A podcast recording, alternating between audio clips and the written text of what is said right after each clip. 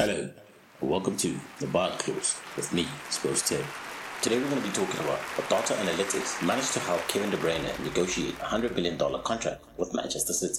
Now, despite having two years remaining on his current contract with Manchester City, Kevin De Bruyne managed to negotiate himself a $100 million contract extension to keep him at the club until 2025. But how did he do it? He did it in the most unconventional way.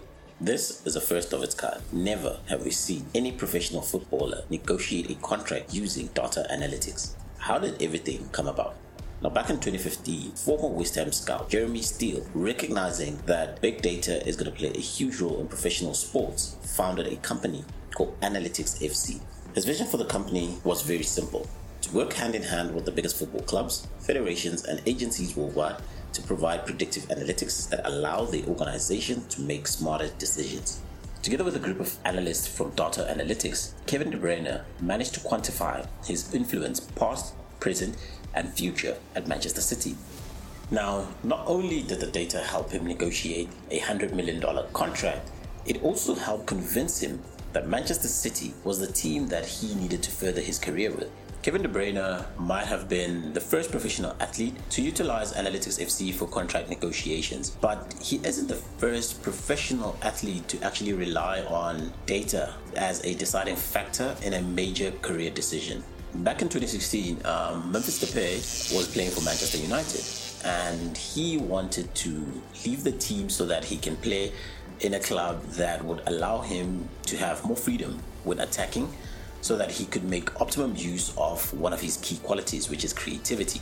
Now, Memphis approached a data analytics firm known as SciSports, and the data was to help him choose five suitable clubs for him. The model that they used picked Lyon. For those who follow football and follow Liga 1, would know that Memphis Depay has been extremely successful ever since he joined Lyon back in 2017. He scored, I think, about over 60 goals since 2017.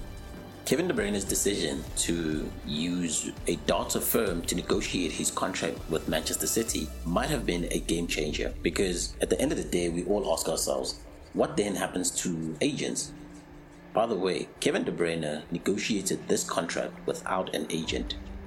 Together with his father and his lawyer and the help of the data firm, he managed to negotiate a $100 million contract for himself. Not to say that agents are no longer valuable, but they are in jeopardy because one thing for sure is that a lot of other athletes will follow suit and start negotiating and looking at data firms as the place to choose their next teams or rather help them to negotiate better contracts at their teams.